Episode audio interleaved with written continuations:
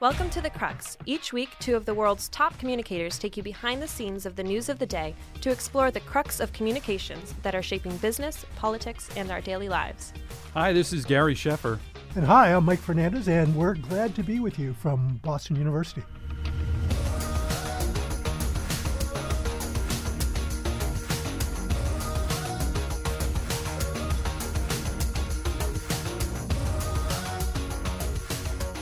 Hi, Gary. Hey, Mike, how are you? Terrific. And we've got a great show today. Our guest is the new Chief Communications Officer at Cognizant, one of the world's leading professional service firms. And he worked with you at, at GE, Jeff DeMarrais. So we're looking yeah. forward to that. But, smart uh, guy. Uh, he is a smart guy. But first, the news. First item, Garrett, you worked in local news. Mm-hmm. Uh, local news has long been a source of trusted and objective news and information. But there was a recent expose that the New York Times did that raised a lot of questions about a specific network of like almost 1,300 local, and I'm actually putting it in air quotes, websites and newspapers run by this guy, Brian Timpone. And Timpone uh, used to be a television reporter, and he's turned to kind of being this conservative business internet entrepreneur. And back in 2006, he founded a company called Journatic, which is kind of a mash between the word journalism and automatic. Hmm. And Journatic managed Trib Local, which was this hyper local news branch, if you will, of the Chicago Tribune. They got paid by hmm. the Chicago Tribune to basically report news for suburban neighborhoods. He did this work for other publications, other newspapers, other. And Mike, was this a result of the Trib shrinking its traditional coverage and, and outsourcing it? Sort of. I think it was a couple of things coming together at once. One, a lot of local newspapers were were were falling by the wayside. The economics yeah, yeah. didn't didn't really make it work, and and then also I think it was a little bit of major newspapers deciding, you know, as that's happening, there's an opportunity for us. And I think the other side of this was also wanting to be relevant in those markets and not just be viewed as the big city newspapers that yep, doesn't yep. really care gotcha. about us. But anyway, this guy went on uh, actually This American Life. I, think you're familiar with that. Yeah, oh, show. oh yeah. But back in in 2012, he talked about Journatic, and one of the things that came out in the interview is that he was actually using some 300 freelancers wow. to produce these stories. But it would later also come out that a lot of these stories had fake bylines and that some of the stories were directed and then created even outside the US. Wow. The people were writing on it. And when the Chicago Tribune caught light of this, they suspended, they fired Timpone and his organization. And then a year later, Timpone pops up again. He's rebranded his organization. It's now Locality Labs. Ah, so nice. Uh, yeah. yeah. Isn't that?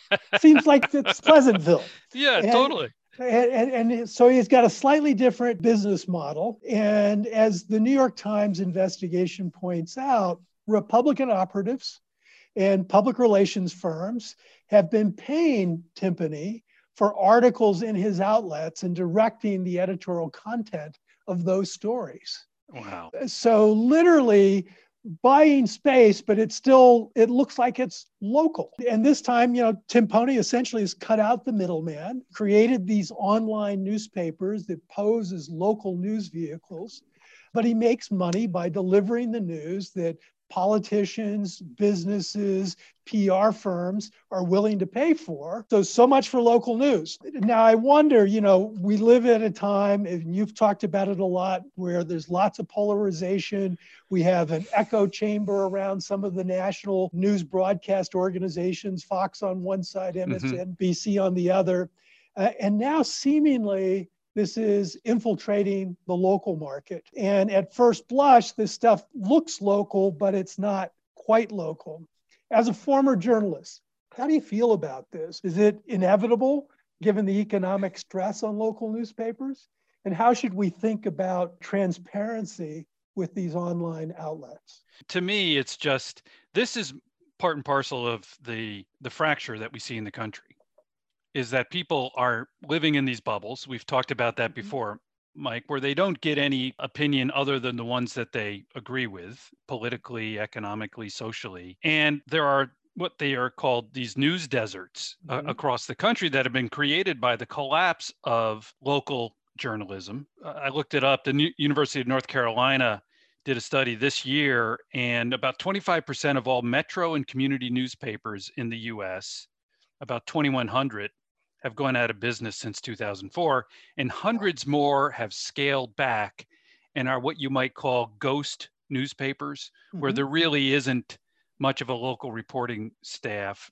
And and this was the these local newspapers were really the heart and soul of accountability in this oh, country. Yeah.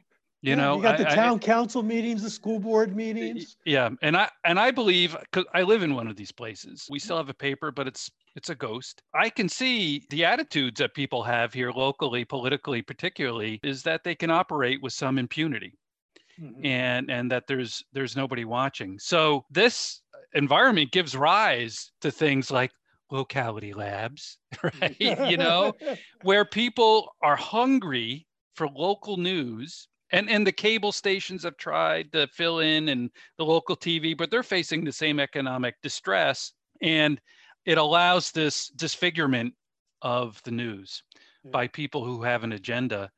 And it's why you see in our presidential election that was just concluded that people just don't trust anything that they see that they disagree with because they see so little of it. You know, and we see some we see some outlets too, like the Sinclair Broadcasting. Network, completely focused on one side of the political spectrum, Republican spectrum.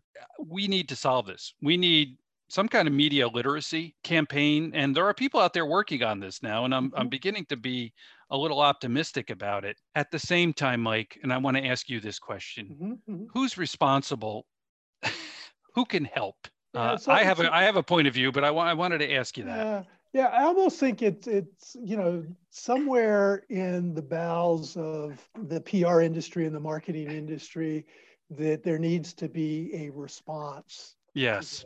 And there needs to be a, a, set of ethics that kind of say, you know, there's not going to be pay to play. Now it becomes difficult, right? Mm-hmm. I mean, we're we, we've all, especially in the last decade, grown up around the table of peso, where mm-hmm. you know you got paid, you've got earned, you know, you've got shared, and you've got owned and you know this begins to fuse a couple of these things together mm-hmm. so you have paid and earned and it it looks like earned but it's really paid but we're not telling the world about this something has to move forward where people are kind of forced to take some kind of a pledge i think around transparency Yes. And if something's going to be paid for, we need to somehow know that. And as a profession, I think that uh, we owe it to the people we work for to be straight and above board. You know, at GE, we were one of the first to go out there with an owned platform and put some resources behind it. Right. I, I got a lot of pushback from journalists, you know, mm-hmm. skeptical and, and sort of, mm-hmm. but we were very transparent yeah. that this was produced in house, where it came from, what the perspectives were, and all that kind of thing. What was the first one I remember? Because it was a model that a lot of us looked yeah, at. GE Reports was, yeah. and we did this. We did this in the middle of the global financial crisis when it was hard to get our story out, mm-hmm. and, and not a criticism. It, it was just tough, and we turned it into a news. Um, you know, we tried to become a media company. Yeah. Um, and, and it, there are a lot of benefits to that, which I won't yeah. Um, but I, I, do think there has to be some kind of, you know, pledge or whatever. And I do think what has sucked the money out of local news? Well, the tech companies have Facebook uh-huh. and some others. This is a, I think, a fundamental societal need is to have a fourth estate, to have yeah. in a democracy. In a democracy, yeah. I think it's essential. And I think we have to look at it that way. And I know organizations like the Aspen Institute and others are trying to do something about this and restoring journalism literacy in, in classroom settings. But we have a long way to go. Yeah. Well, and it's also hard in terms of the still the economics. Yeah. Uh, become very very difficult. I think in today's world, and, and how you do that. And, and that's why I think at the end of the day, what we need to continue to push for as communicators is a greater level of transparency so that the audience really knows where this is coming from. Now, that said, I mean, switching gears a little bit, another item in kind of the recent news is sort of a story that that broke the, the last week of the election. And Gary, I'll take you back two years ago, back in 2018, I think it was September 2018, the New York Times pub- published an op ed. And it was titled The Quiet Resistance Inside the Trump Administration. It shook up Washington, uh, mm-hmm. uh, not only because the author was kept anonymous and that's how that that was the byline but that it painted a picture of the trump administration whereby senior officials were protecting the country from the president and, and, and literally used words like the president's more misguided impulses the author wrote that the root of the problem is the president's amorality, his reckless decisions, and erratic behavior. And then a year later, a book version of this with more details came out. Again, from Anonymous uh, titled A Warning. And then, right before the US elections, Anonymous revealed himself on CNN to Chris Cuomo. As it turns out, Anonymous is the former chief of staff to Department of Homeland Security Secretary Kirstjen Nielsen. His name is Miles Taylor, and and he is now a CNN yeah. contributor. Now, some might think that what Miles Taylor did was heroic and necessary to hold the president and some people in the administration in check. But why was it okay for Miles Taylor to be anonymous in calling out the Trump administration while he still worked in it? And why was it okay for the New York Times to print it in the first place? And what do you think Miles Taylor coming out in the you know in the closing days of the election and also becoming a paid CNN contributor. You know, there's this tension, yeah. you know, going back our, to our discussion around the peso model and going back to our discussion around transparency. How do we weigh these things out? I have a very strong opinion on this one, and I'll start working back on your mm-hmm. questions on CNN. I don't know how you employ this person and, and and this is this is why. In august he was on the network. He was on cnn and they asked him are you anonymous? And he said absolutely not. I wear a mask only for two things halloween and the pandemic. So he was on just a few months ago on the network and lied uh, about this so, from my and point of no view, lo- and he was no longer working in the White and, House, and he was no longer working in the White House. The book was out, all of that kind of thing. So, I'll work my way back, and I, I don't think it's even close from a CNN standpoint. As to your question, Mike, your first one as to whether the Times should have published an anonymous and whether he should have written it, we need whistleblowers.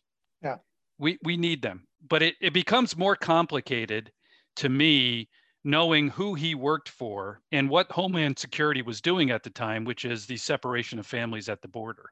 Mm-hmm. Of the immigrant families um, seeking asylum in the United States. Mm-hmm. And that to me says he, he should have outed himself at the time, resigned his position if he felt like he couldn't change that policy, which today remains one of his biggest objections to the Trump campaign. So I don't have much patience for Miles Taylor. I mm-hmm. love the idea of, of whistleblowers coming forward, mm-hmm. and whether it's in a Trump administration or a Biden administration mm-hmm. or in GE or in Cargill, you want an open reporting environment in everything, in every important enterprise.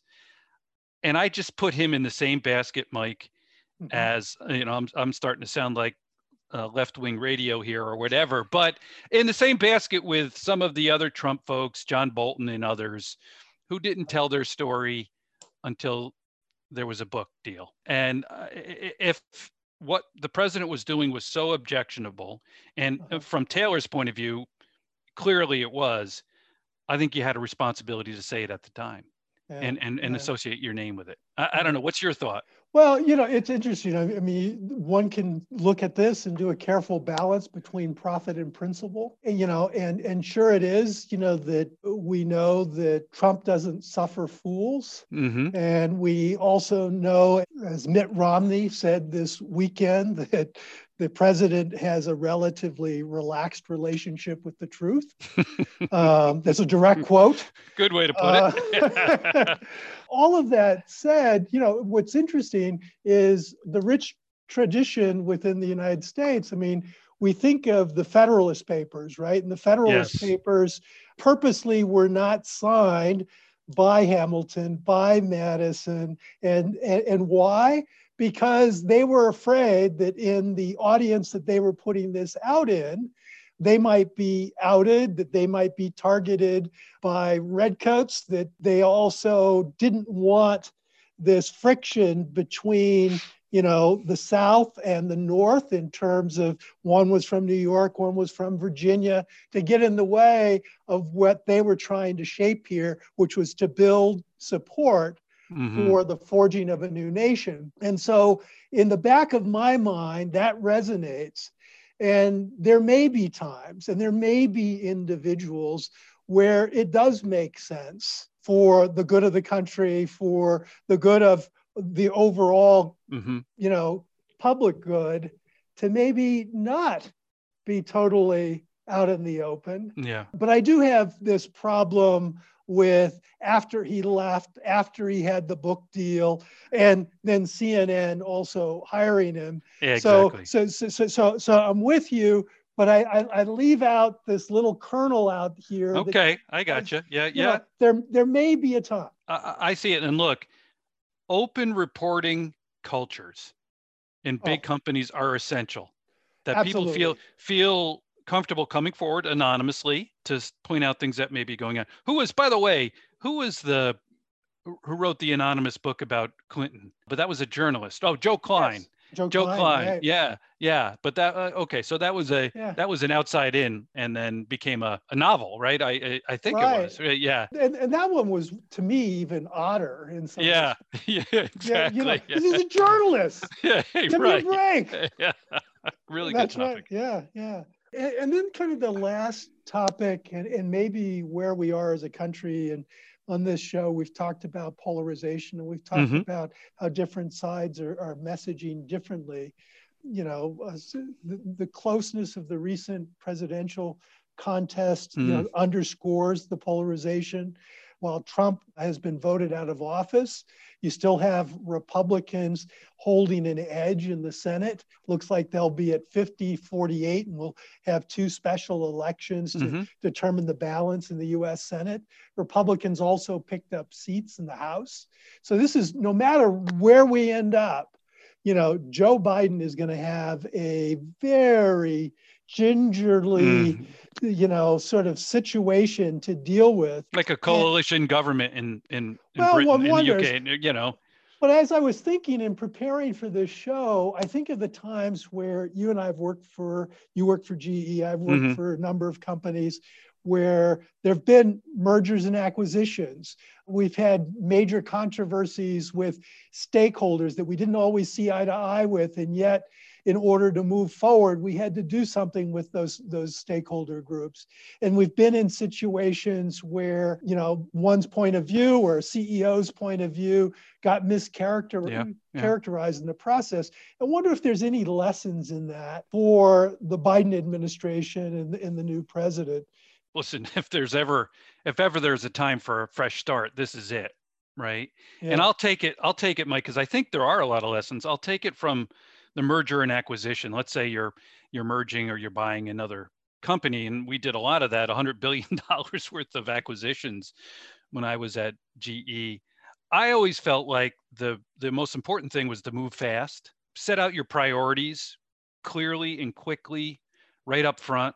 And and Biden has begun to do that already, even though he's it was just a few days since he was declared the victory, and and stick with them those priorities and begin an engagement process with in this case the other party or mm-hmm. people maybe who didn't vote for him that to me was always the key to making sure that culturally mergers and acquisitions worked mm-hmm. because distrust begins to build really quickly mm-hmm. and you you've got 100 days to show who you are what your culture is and, and how you apply that in, in the day-to-day work and so as a result i always felt like the m&a process you needed a strong leader mm-hmm. somebody who had influence uh, across the board clear goals, deadlines, and you can't just let these things limp along. That's mm-hmm. when mergers and acquisitions fail. When you mm-hmm. just let them sort of limp along and and delegate. And so I, I think for Biden, clearly he has to be at the top of this process, have a good transition team, keep it simple. Mike, I'll give you an example. I was in a political transition back when I worked for Governor Pataki. Mm-hmm. When Cuomo was out, Pataki was in. And, you know, it's hard. Yeah. It's hard. You know, you have to tell people to leave. right. And yeah, and it's no longer your office. right. And I would just say you develop a thing in politics where you know when the worm turns, it's you know, it's going to happen to you someday. Right. Yeah. So, you know, treat people with respect, but let them know that things are going to change. Yeah. Well, in, in fact, I saw something over the weekend where someone published the letters from various presidents to the oh, incoming oh, yeah. president that they would leave in the Oval Office. And I, I almost wonder what the uh, Trump letter will look like. it may be a single letter or two, FU, I don't know. but I also buy into this notion that, that you've laid out, which is engagement, because I, I have seen a number of acquisitions, usually with the company I was working for being the acquirer, those that seemed to not work as well as others were those in which the uh, acquired entity was never truly engaged. Yeah, uh, exactly. Uh, where there wasn't a sense of understanding and there wasn't an opportunity for people to be heard and some sensitivity around respect relative to culture and to points of view and, and my greatest hope is that Biden learning from that will, you know, we won't have a coalition government. That's not the nature yeah, exactly. of, of the US. But I think that uh, my hope is that from his years in the US Senate, I do think that he has a real opportunity, being a creature of the Senate, to reach out and actually have conversations, make sure key players in the other party are being heard, but more importantly, that the, the, the broad country is being heard. Yeah, exactly. Who, who has received the second most vote totals of any presidential candidate in history? Right, right. And the Trump. answer is Donald Trump this yeah. in this election. And you know, after 2016, we thought, well, the Russians, we, you know, the Mueller. I, I think people got distracted from why Donald Trump got elected and and focused on other things. And I hope the president-elect Biden will reflect on that. And he seems like the perfect person being, you know, a man of a blue collar background, you know, yeah. coming from a hard scrabble kind of town to understand why so many people who are working class in this mm-hmm. country mm-hmm. feel like the future is not for them. And it's just like a merger and acquisition where you know, you buy a company because you think it has value right right and and and letting people know that that's the case uh, we bought you because we think you're really good, and we we think together we're better. And I hope the president-elect spends a lot of time on that those 70 million people yeah. in the first part of his presidency. Yeah. Well, I think he has a, an empathetic soul. Yes, yes. I think he has a, a, a, sense of the spirit of America and why we're all here. So exactly, uh, we can all be hopeful. Terrific. Great. So let's go to our guest.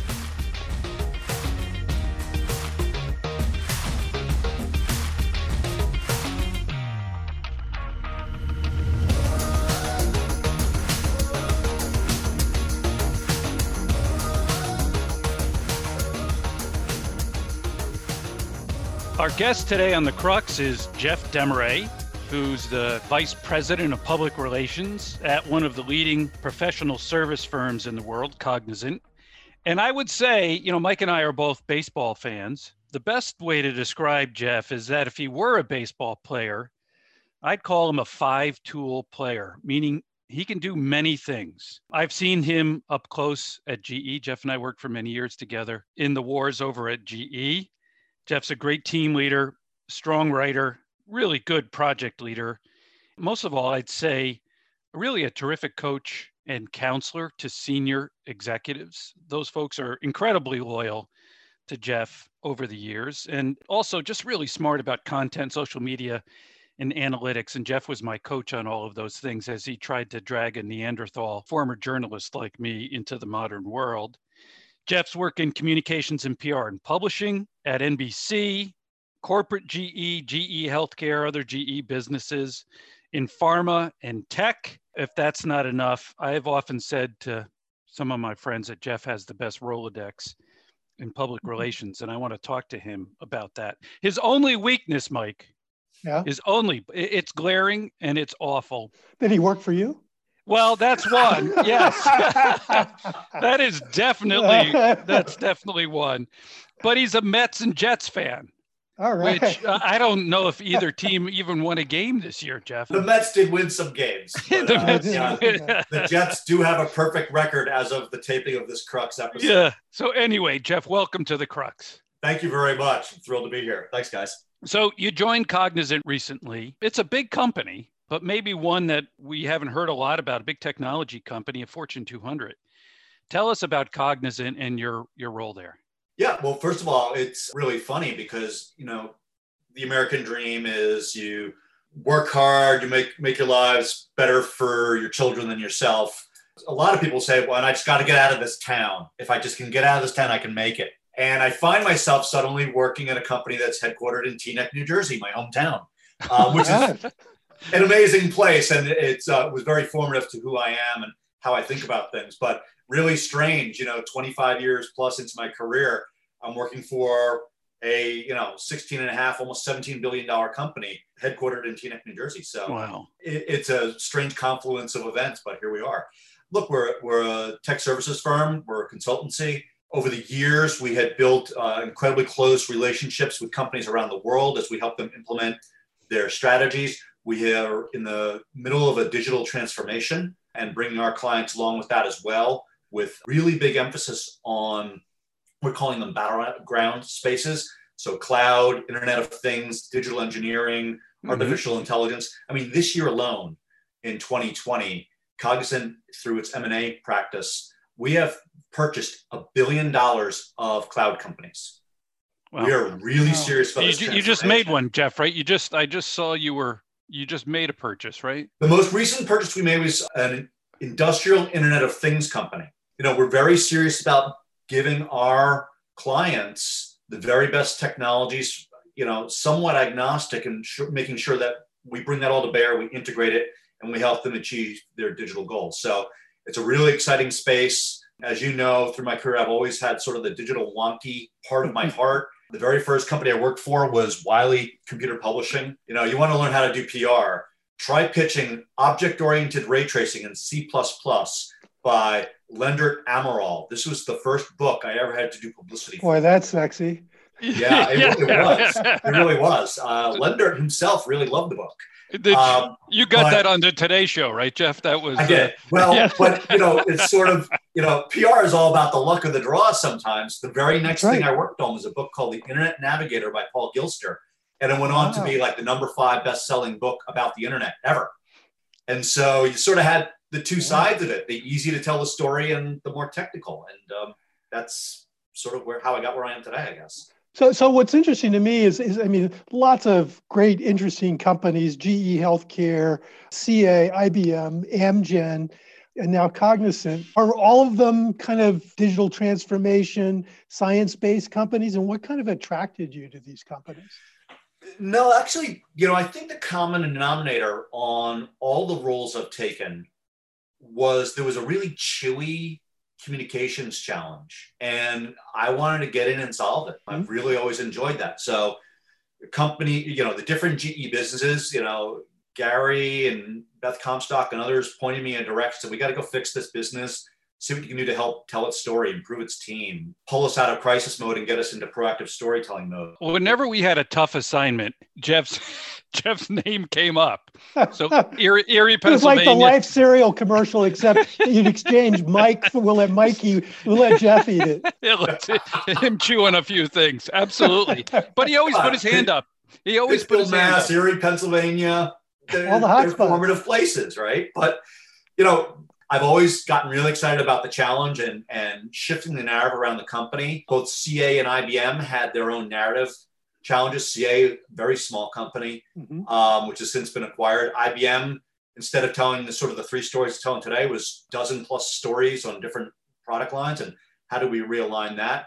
And you know, Amgen, I was running corporate reputation, and part of our challenge was we didn't have one. We were really well known if you were a stock trader uh-huh. or if you were a cyclist. Uh, Gary Sheffer is the only person I know prior to getting Amgen that actually asked for a tour of California shirt. So, you know, it, it's those type of things. And I think Cognizant is a fascinating place. Right as it's got a new CEO a couple years ago and, and Brian Humphries, we're going through this new transformation it's our time to shine. So uh, maybe help our, our, our listeners out a little bit. Who are some of Cognizant's competitors and what are some of the products and services you actually provide? Sure. So historically, you would be looking at sort of business process outsourcing type firms like mm-hmm. Wipro, Tata, guys like that, Genpact.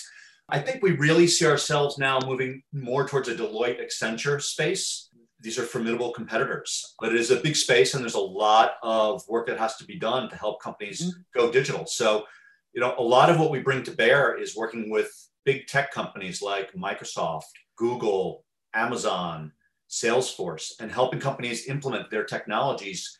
And sometimes you have to layer them together. You can't just say out of the box is going to work for you. And that's mm-hmm. where Cognizant can add real value in making sure that solution works and is improving and then leveraging the strength of the cloud, trying to take unstructured data and pull that through an AI filter to make sure that you're getting the best information and decision making. So that we spend a lot of our time with clients helping them improve their processes and you know, strengthen their business. In that space, I think one of the, the, the challenges is usually enable, to enable more for a company or for an individual. We're trafficking in lots of bits of information. Mm-hmm. Some of that information is highly confidential, private. How does how, how does Cognizant work through all of that for its clientele? Look, yeah, I mean, data security is incredibly important.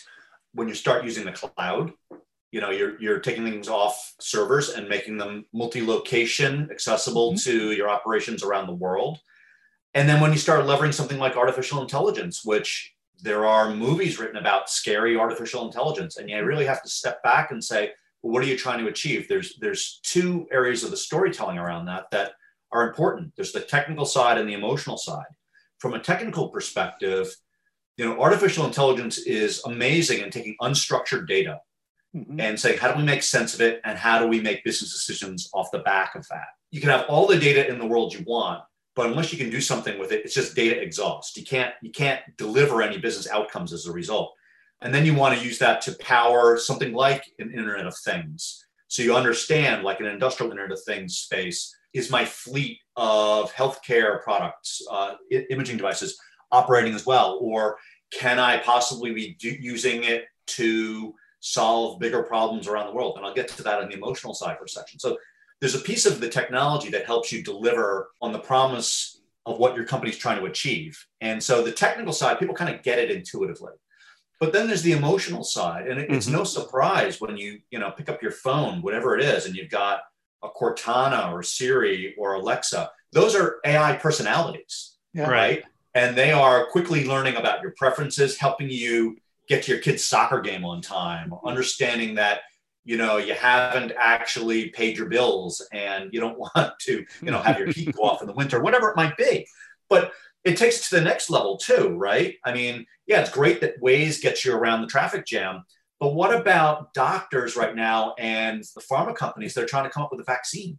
How do you yeah. do that in a world where you can't see patients face to face how do you do digital clinical trials? How do you then compare that information and share it across the cloud and then load that back into the industrial internet to make sure that you understand that the data that's being collected is the most valuable for driving a business solution? And I think that's once people understand at the personal level, you know, yeah. Siri's their friend, yeah. but they now understand that actually we can conduct, you know, either with clinical trials or make a piece of the technology that's part of their everyday life operate better, then you have faith that it's going to happen. So a little bit of the, the boogeyman behind the scenes becomes your familiar partner in solving mm-hmm. problems. Yeah. Mm-hmm. Well, in some vein, I can, I can hear the excitement in your voice, and, and and it's almost contagious. But but it's like you're working for a company that's almost like you in the sense that you talked about earlier in your career how you really love to solve puzzles. And essentially, what Cognizant seemingly is doing is taking bits of data, either old data, and aggregating it in some way in order to drive a solution, or in the case of healthcare, where you're looking for that solution, like maybe a special serum or, or, or, vaccination or whatever, where you can get information from multiple locations and manage it, look at it, make decisions on it fairly quickly. Right. And look, we're in 20 different kinds of industries from banking and capital markets to life sciences, you know, traditional information services, but even oil and gas, retail, transportation. All of these different industries are struggling to how to become more digitally proficient. Some companies are born digital native and they're mm-hmm. ahead. But as you sort of get into this new era of digital 3.0, you got to catch up. And I think that's been complicated by COVID as you've had to like step away from the factory floor or have your employees away from the workplace. Yeah, um, exactly. How do you how do you use this technology to connect and and you know part of it is connecting your own employees to the workplace. Sure. Part of it is then making them effective partners for clients with whom they're normally embedded. Yeah, it's like moving data to a decision making tool, right? Mm-hmm. That's right. You're so much smarter than me on on all of this kind of oh, stuff. Oh, and, and, you know you know me better than maybe anybody in the world. This is a sucker punch. Watch out. Th- th- exactly. so so you know I've been asking stupid questions about digital and, and technology for for a long time, and it's it didn't start here today, but I'm going to continue that tradition. Take all of that and pull it into your role yeah. as a leader in communications in this sense you know what is the future of communications you cognizant and others make digital tools as mike says to take you to the decision point mm-hmm. whether you're a supply chain leader whether you're a ceo et cetera how do these tools help communicators make decisions well you know if i had a wish list of cognizant technologies i would put together to help communicators look i think the power of ai in what we do for a living has so much potential. You think about the ability to analyze how your message is being delivered globally. What are the threats to your brand? How are certain people talking about you and for good or for evil? Yeah. And understand what pushes their buttons and how do you deliver them the information that's getting the most valuable for their use as well as your own? How do you determine sentiment? Uh, and then how do you activate these key opinion leaders? So, you know, if I were a software engineer or digital engineer and I knew how to do this, I would create a tool for our industry that would very much figure out how to take sort of the traditional online clippings. I can't believe we're even calling online clipping, clippings traditional anymore. I use the word clippings, so I guess maybe I'm showing my age. But look, I've worked with some great companies like Signal and, and Brandwatch and others that help us think through what's the information coming through and how do we analyze it? But how do you bolt on a decision making engine on the back half of that to have me spending less time looking at data to make a decision and have recommendations on how to go activate and then helping yeah, my team yeah. go deliver in market? Because you know i look at charts. I mean i'm the dork on gary's team that had the patent on you know measuring data oh, well, that's and, right. Yeah. but you got to move beyond that to the value add of okay, so what are you going to deliver for the company to drive better reputational value? Yeah. So that's, it, it'll get there. It's, you know, so that's on my wish list. That's, you know, Jeff, it's, it sounds the way you describe it so simple. And maybe we have a branding problem in communications. We've called it at Page, and I and I love the work Page has done in this area, but we call it CommTech and all these other things. Mm-hmm. If you look at the surveys of CCOs and others, the people who feel like they're ready to apply digital tools to their roles is very low right? Mm-hmm. and and they think it's expensive. They are intimidated like me by you know the terminology. So i guess what i'm saying is what skills do we need or do we already have them to break through in in bringing these tools to a decision point and to get to that analytical insightful level that you talked about there's great companies out there that do great work. Yeah. My last role, I had someone on my team who literally was trying to create the holy grail by cobbling together different technologies from different organizations to get that reputation scorecard we've been hoping yeah, for. Yeah. Yeah. You know, I think when you step back and you look at it, the analytics, I'm going to go back to your baseball analogy. I yeah. have always been an advocate of sort of the Moneyball style of communications. Now, what does that mean for the non baseball fans in the audience?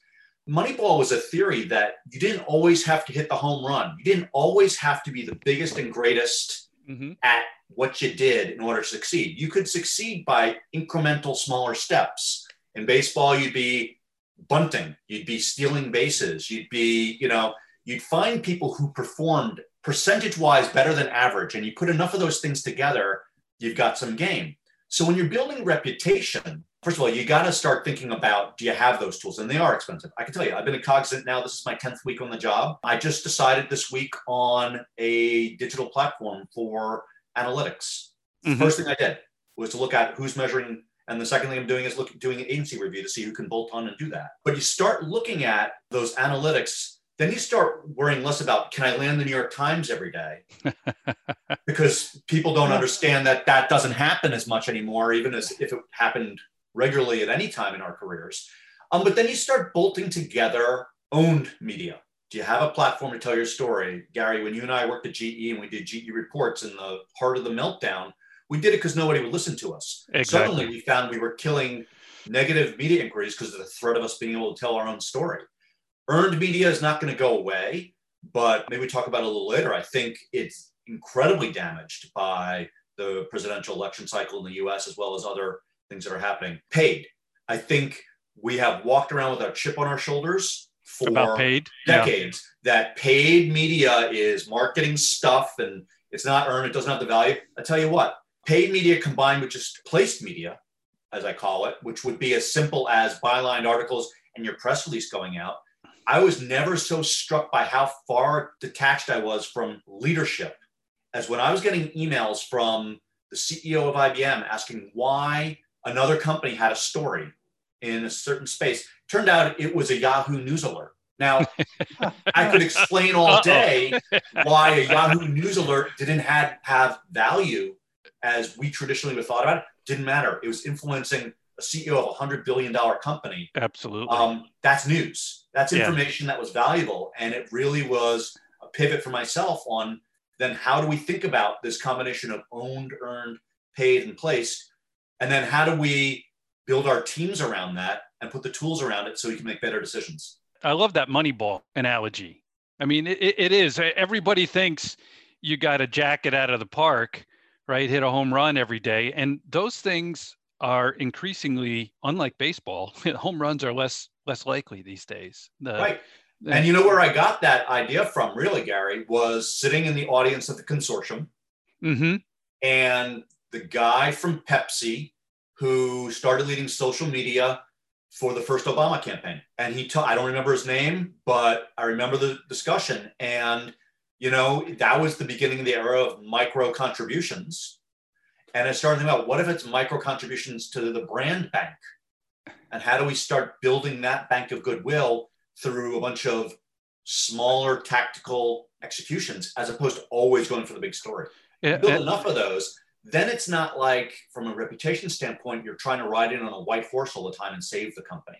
Mm-hmm. You've got this bank of goodwill. You can build years worth of reputation with a wide range of external leaders simply by having a lot of it out there, as opposed mm-hmm. to you can't make up time until you spend time in job, but you can increase your your breadth of reach by trying a lot of different things, and that's what I try to do.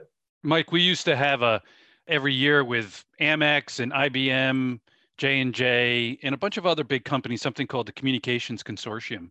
Oh. And, and we got together for three days and just talked about what was working, what wasn't, that kind of thing. And that's when Jeff refers to the consortium. Yeah.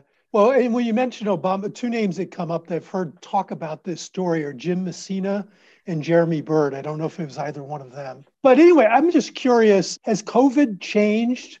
You said earlier that certainly you individually are not working in the office. Lots of people aren't working in the office. But has it changed Cognizant in terms of how it does work and how it drives business results? Yeah, in a couple of ways, it, it absolutely has. First of all, we have 300,000 employees. Mobilizing 300,000 employees to work from home for the foreseeable future is not an insignificant technology lift. The good news is not only were we able to do that, but we were able to actually show our clients that we were doing that. We're eating our own cooking right? We're going to implement a technology solution that we mm-hmm. are actually using ourselves. So I think that helps with our own professional credibility. You know, I think in general, just the business case, there are sectors that performed well and sectors that are not performing as well in this COVID world. You know, there were slowdowns. You could look at, you know, any company's earnings report, say, well, how you doing? We just said that we're going to be at higher end of our guidance for 2020. Why is that?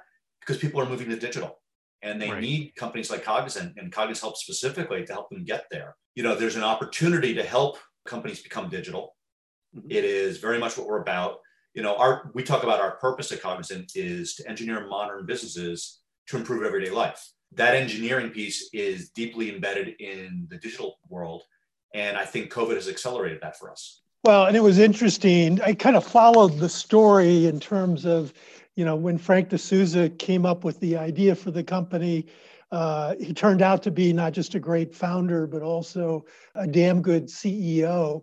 And then in 2019, of course, Brian Humphries ascends to this role to succeed Frank, and, and that's a tough act to follow. You know, using your your Moneyball analogy, you know, it's it's it's hard to get or a higher slugging percentage or uh, or a better on base percentage. What do you account for?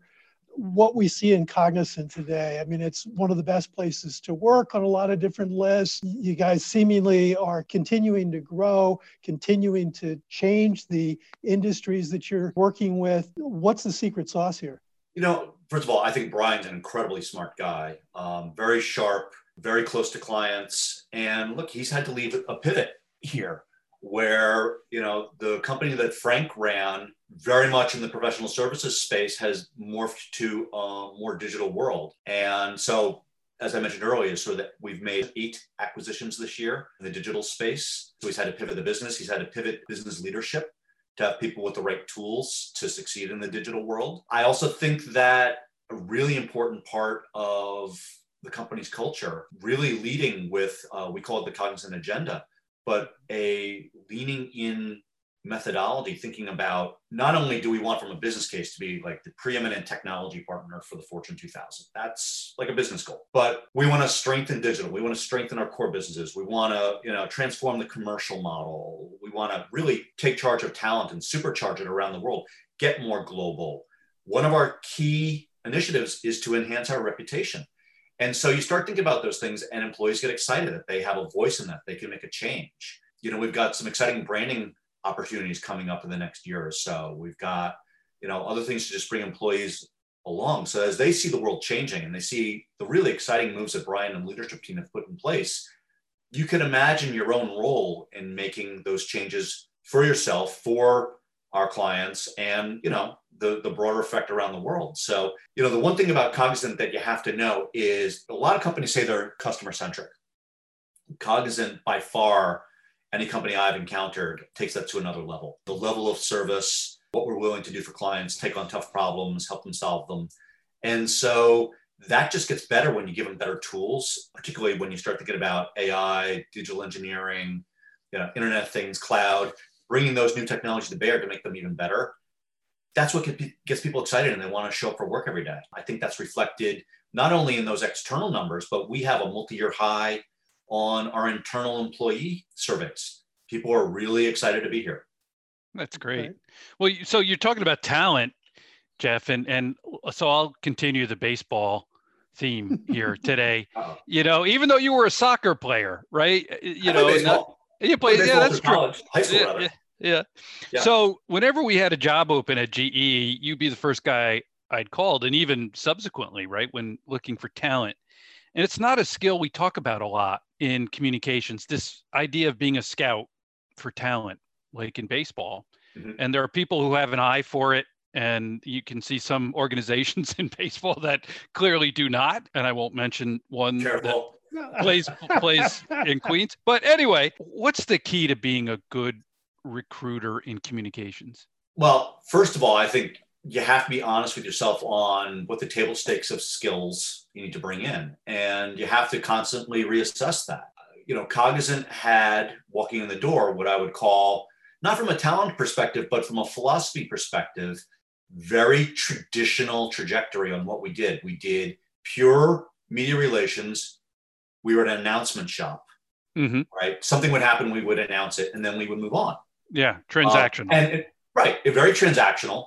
And on the flip side, you actually see a very, very healthy section of the marketing organization doing thought leadership. In part, that was the only story we could tell that was proactive because it was sort of like you could pick it up and run with it globally. So when you start thinking about talent in general, it's what's happening and what's changing. And reach into your back pocket and talk to old friends that knew a lot of things, ask them what's happening and who you might talk to. Literally this week, I talked to David Lurie, who is an old GE guy who's oh, yeah. doing incredibly well at Teneo. You know, he's the guy that was telling us, oh, we should be doing podcasts. And look at us now. We're on a podcast. You know, I, I reached out to Don McMullen, who came from Brunswick Group, and I hired him to be my crisis communications guy at GE Healthcare.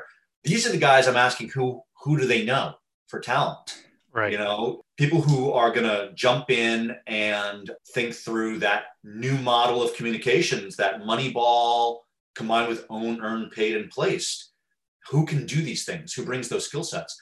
And then it's just having a lot of conversations. You know, I think I she's been on your air. Helene Klasky is among the best recruiters of talent I've ever met. Yes. And yes. why? Because she's always recruiting. Right. And that's something I learned from her and I try and do as well. So, you know, I'm notoriously bad at looking at things happening in my LinkedIn inbox, but people find me eventually and um, we start having conversations. Look, I almost got a job once out of something on my LinkedIn box. I can be better at making sure I'm looking at all the data sources. I need I need a good AI assistant to help. Uh, totally, exactly. well, that's I, I love that idea that you you know the war for talent from a leadership standpoint in communications is maybe the most important thing you do. Yeah. Mm-hmm. Right. And big global organizations like you're in right now, because you're going to need good people everywhere. Mm-hmm. We don't spend a lot of time talking about it, but thinking of yourself as an always on recruiter, I think is a great mindset. And I think the other thing you just have to be really aware of is where's the business going? And are you mm-hmm. recruiting to where it's going, not where it is? You know, one of the big things that we talk about in the Cognizant agenda is globalizing the company, globalizing Cognizant. We're, you know, 70 plus percent, I think 75% revenues out of the US right now and that will change. And as a result, you have to think about okay, do I put a big player in this country or do I look to where that's going and try and hire for generations forward? You know, like I said earlier, we were a very traditional shop in regards to an announcement shop, you know, very transactional. And to be honest, actually, we were very much a corporate communication shop. We had a lot of crises we dealt with, mm-hmm, mm-hmm. Um, very effective in that space, but it's hard to be proactive when you're only doing crises but I sit within a broader marketing organization. My boss, Gaurav Chand, is actually pulled through, you know, one of those, I would say he ripped out of Harvard Business School, best in class style of marketing organizations, you know, really soup to nuts from people thinking about messaging to execution on the tail end. We don't have people currently positioned to help the product lines, the product offerings tell their stories. Yeah, exactly. Um, we leave that to the regions only. You really have to think about okay, if you can take on the challenge of telling the story better, are you looking where the story's going or are you hiring for today? And I think a lot of people they have a vacancy and they fill it in kind. And I think you yeah. always have to look at how that job great. is changing. Yep. Yeah. And it's not necessarily an upgrade of person. I think that's a lousy way of looking at it. It's a mm-hmm. what are the skill set you bring capabilities. Yeah. yeah. Where, yeah, the capabilities and where it's going. They're not going to be bored in six months, yeah. 12 months. They've got a runway to go do exciting things for your company.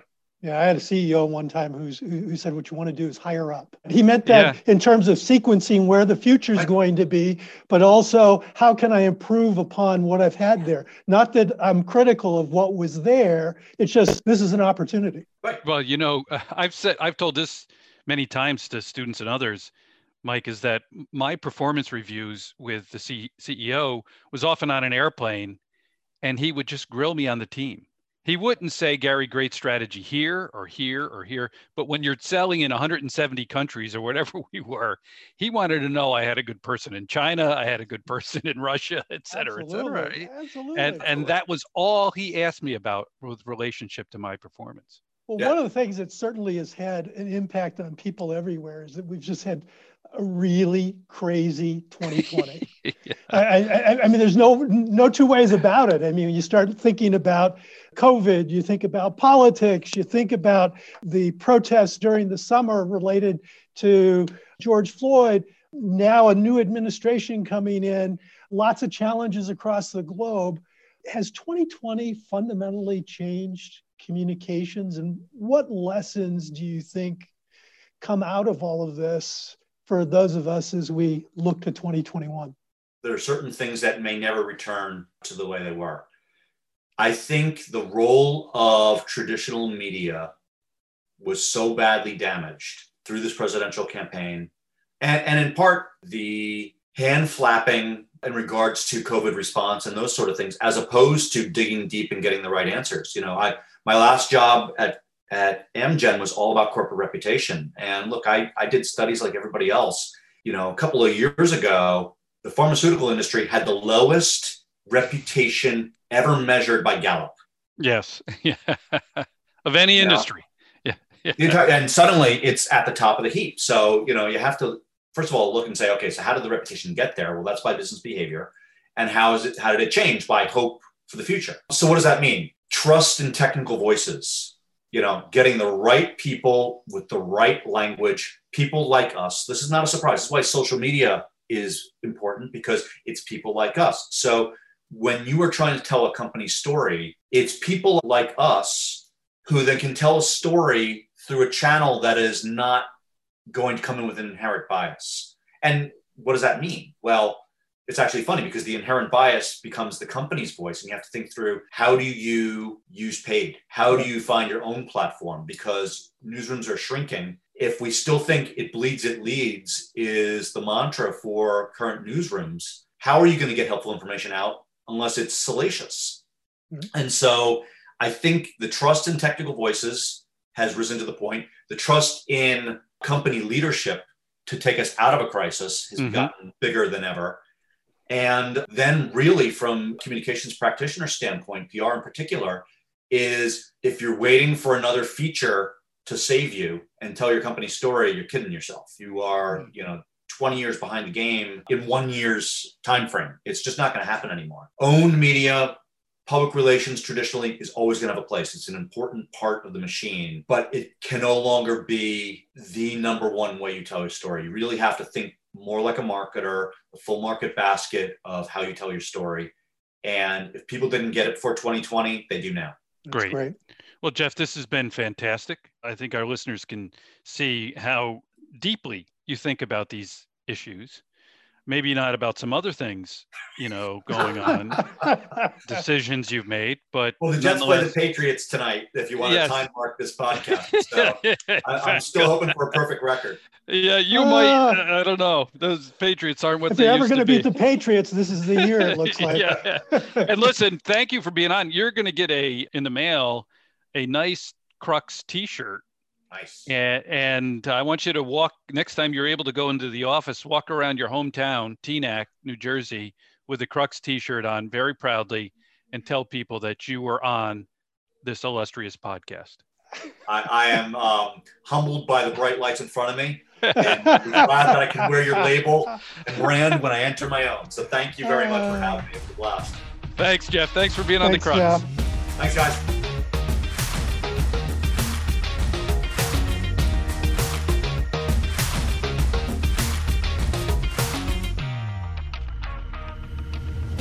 Thanks for listening to The Crux, and make sure to listen for our next episode. Follow us at The Crux on Facebook and on Twitter, and you can find our episodes on SoundCloud and on our website, thecruxpodcast.org.